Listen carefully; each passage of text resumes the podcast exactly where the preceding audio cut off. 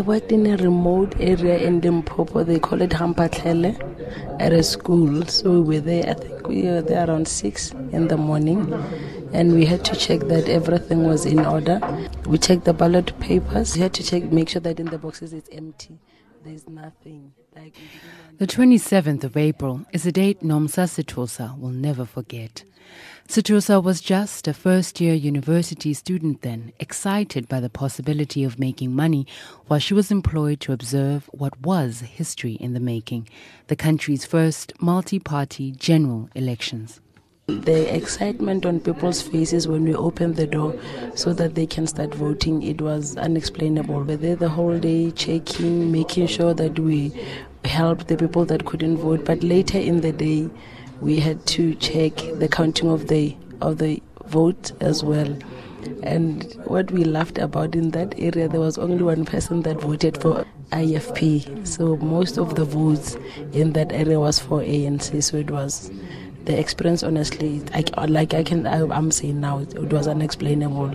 The excitement you had this vibe in the air. Everybody was just so happy that finally we can have a say in the democracy of the country and even choose the leadership the people that that we voted in power. So when you see them on tv you're like yes i was part of that. So it was nice.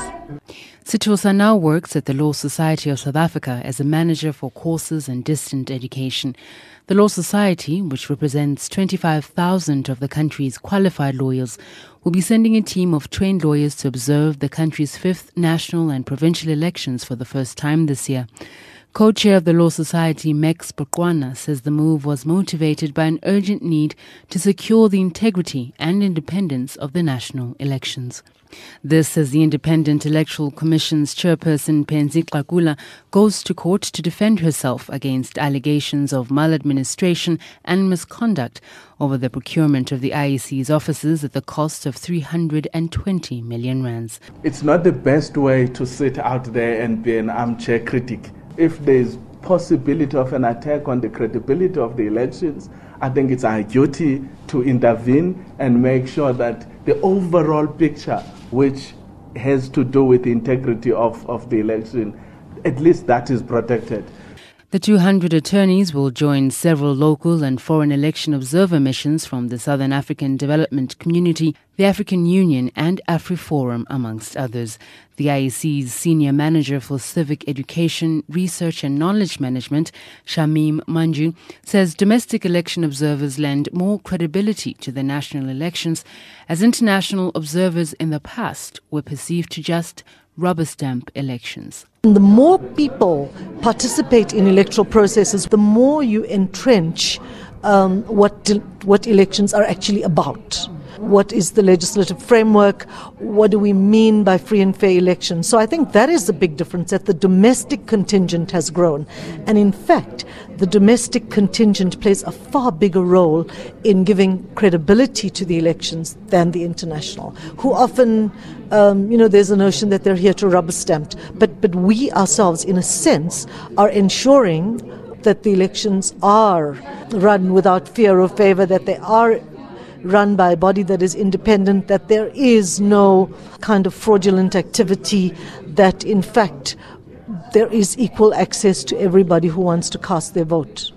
While South Africa's Independent Electoral Commission has enjoyed praise across the world for a clean record of free and fair elections since 1998, the Electoral Institute for Sustainable Democracy in Africa says the country is not strong enough to absorb a possible negative election result against the ruling ANC. EISA's operations director Ilona Tip says in the unlikely event that the ANC loses this election, violence will be inevitable. We're only 20 years into our democracy. Um, I don't think our levels of political tolerance are necessarily that comfortable. Um, there would certainly, you know, hypothetically, be a lot of very unhappy people. And I think it would be a, an absolute test for us to see if our so called democratic institutions we put in place, you know, can con- not only contain that violence, but channel that violence into something more, more, more uh, positive. But I think, yes, I, I, don't think, I think you'd have a lot of very, very unhappy people and a lot of claims of a stolen election. TIP says the election observer missions in Africa and South Africa in particular have become more professional. In 1994, local election observers were deployed as peacekeepers to manage possible violence. Co-chair of the Law Society, Etienne Barnard, says their trained group of volunteer election observers will be deployed to areas in the country identified as hotspots. Physically, what will happen, although it's observer status and, and we are under strict mandate not to interfere with the process, the um, Central LSSA has a, a um, team ready and any complaints or anything which you, which you observe which might not be, um, uh, which one would think is reportable, need to report would then be passed on if it's necessary to, to that level where it will be taken further. So it's not that uh, it's, uh, it's just a process of watching and being complacent about it. If something must be done, it will be done, but we'll follow the right channels, I think. The first democratic elections in the country went smoothly for Nomsa Sitosa, who was then a member of the ANC, but not anymore, she says. She says being part of that first team of election observers taught her a lesson that has served her well in life.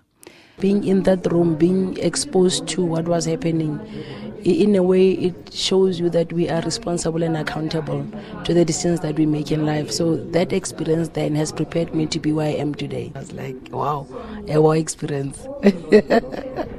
JD Ramalapa, SABC, Johannesburg.